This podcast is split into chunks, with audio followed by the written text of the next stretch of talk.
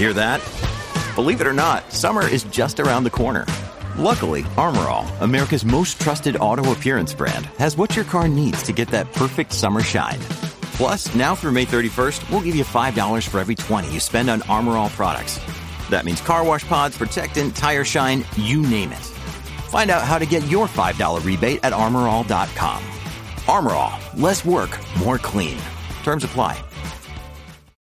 When you need mealtime inspiration, it's worth shopping Kroger, where you'll find over 30,000 mouth-watering choices that excite your inner foodie. And no matter what tasty choice you make, you'll enjoy our everyday low prices, plus extra ways to save, like digital coupons worth over $600 each week. You can also save up to $1 off per gallon at the pump with fuel points. More savings and more inspiring flavors make shopping Kroger worth it every time. Kroger, fresh for everyone. Fuel restrictions apply.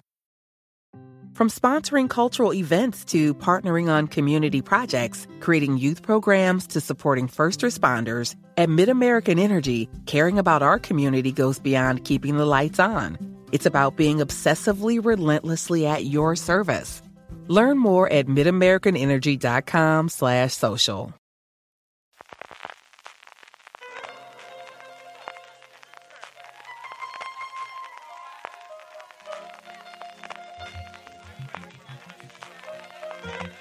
Estás escuchando Fuera de Series con CJ Navas.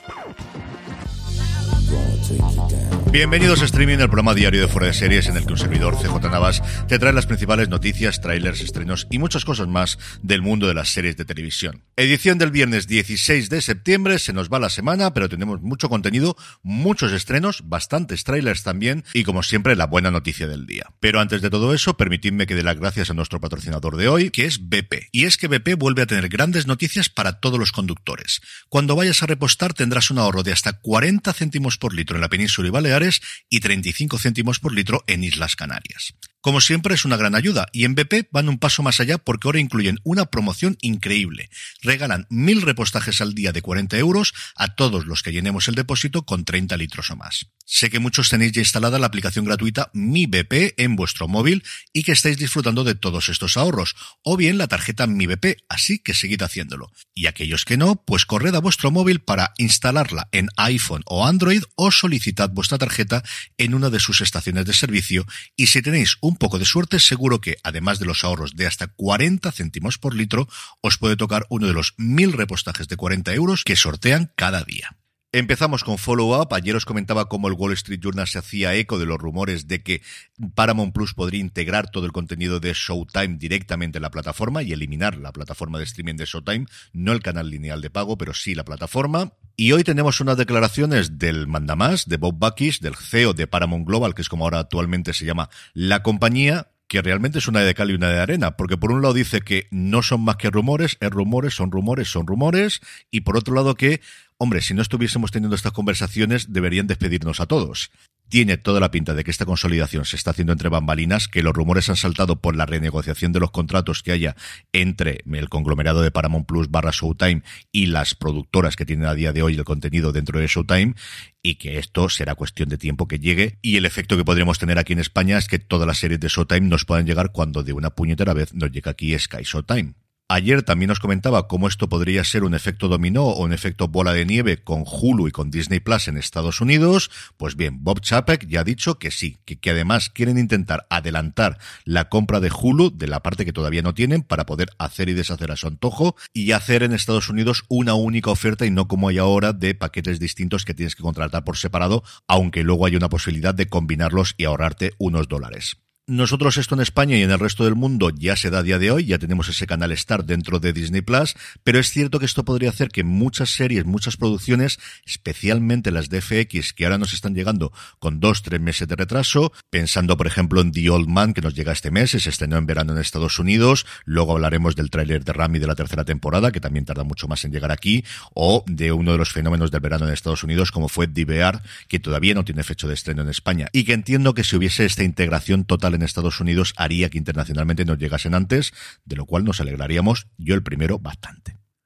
Y arrancamos con Blade Runner, que llega a la televisión en imagen real, después de su secuela Blade Runner 2049 del 2017 y después de la serie animada Blade Runner Black Lotus que se estrenó el pasado año 2021, nos llega Blade Runner 2099. Y como podéis deducir por el propio nombre, la serie va a tener lugar 50 años después de la secuela que dirigió en su momento Delis Villeneuve.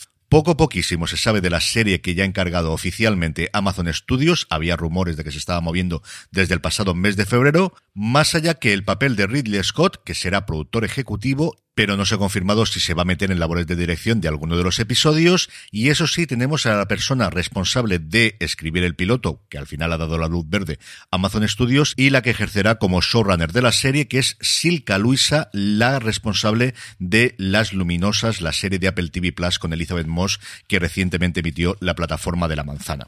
Y que por cierto, yo tengo a medias porque mira que me gustan las cosas de ciencia ficción, pero es más rara que un perro verde y complicadita, complicadita de seguir. De Prime Video. Saltamos a Netflix y tenemos nueva producción española con dos nombres propios, pues tremendamente importantes como son los de Kim Gutiérrez y sobre todo Úrsula Colberó, que volvería así a la plataforma que le dio ese éxito internacional con La Casa de Papel. La serie se va a llamar El cuerpo en llamas, comienza su rodaje dentro de nada el próximo lunes 19 de septiembre y se va a desarrollar en la provincia de Barcelona y está inspirada en el crimen que tuvo lugar en 2017 cuando un hombre apareció calcinado en el pantano de Foix en la provincia de Barcelona. La investigación del homicidio sacó a la luz una red de relaciones tóxicas, engaños, escándalos sexuales y violencia entre varios agentes policiales de Barcelona. Corberó y Gutiérrez interpretarán a Rosa y Albert, los dos agentes de policía protagonistas de la historia, y completan el reparto José Manuel Poga, Isaac Ferriz y Eva Llorac. Woodhouse Nissan offers a variety of SUVs and crossovers to fit your lifestyle. Whether you're looking for an SUV with high towing capability or a crossover with all wheel drive, you can expect a variety of safety features, plenty of seating, ample cargo space, and innovative design to tackle virtually any adventure.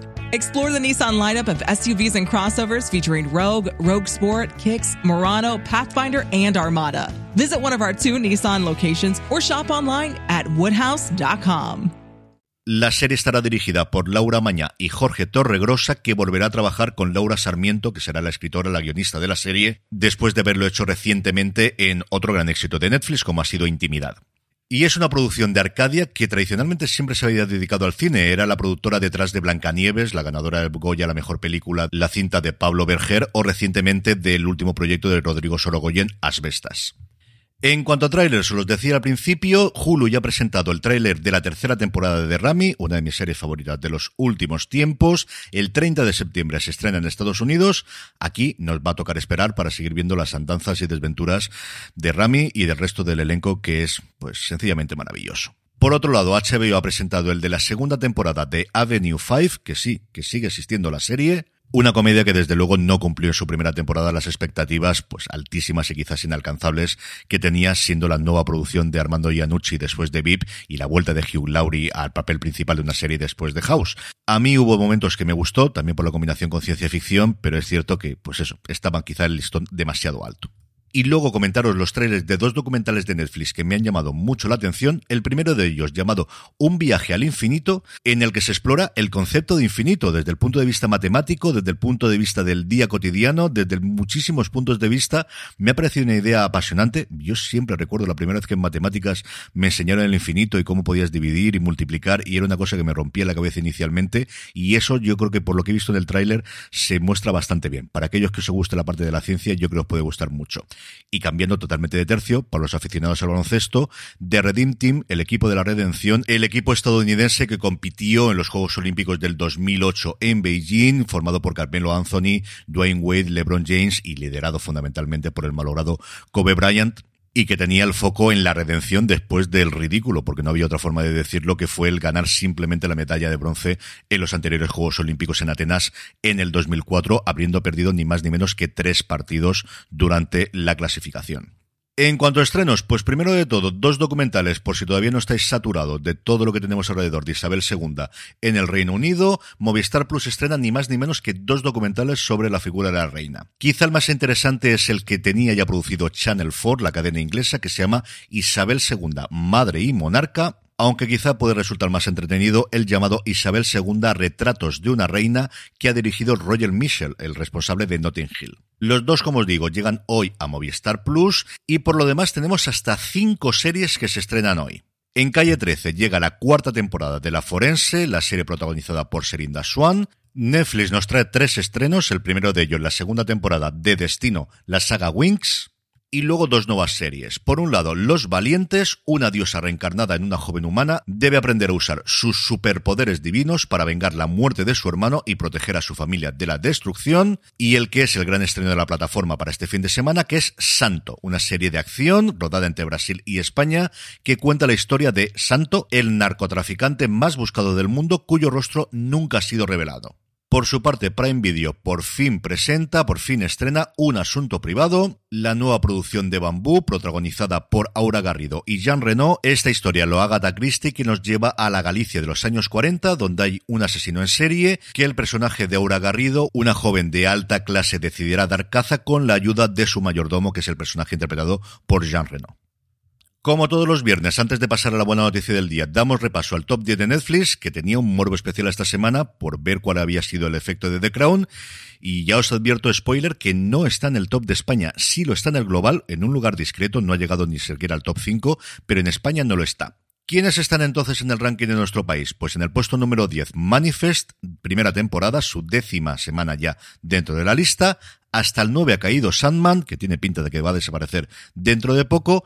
Y en el 8 se estrena Pokémon Viajes Maestros, que es la primera de las cuatro entradas que vamos a tener en el repaso de hoy.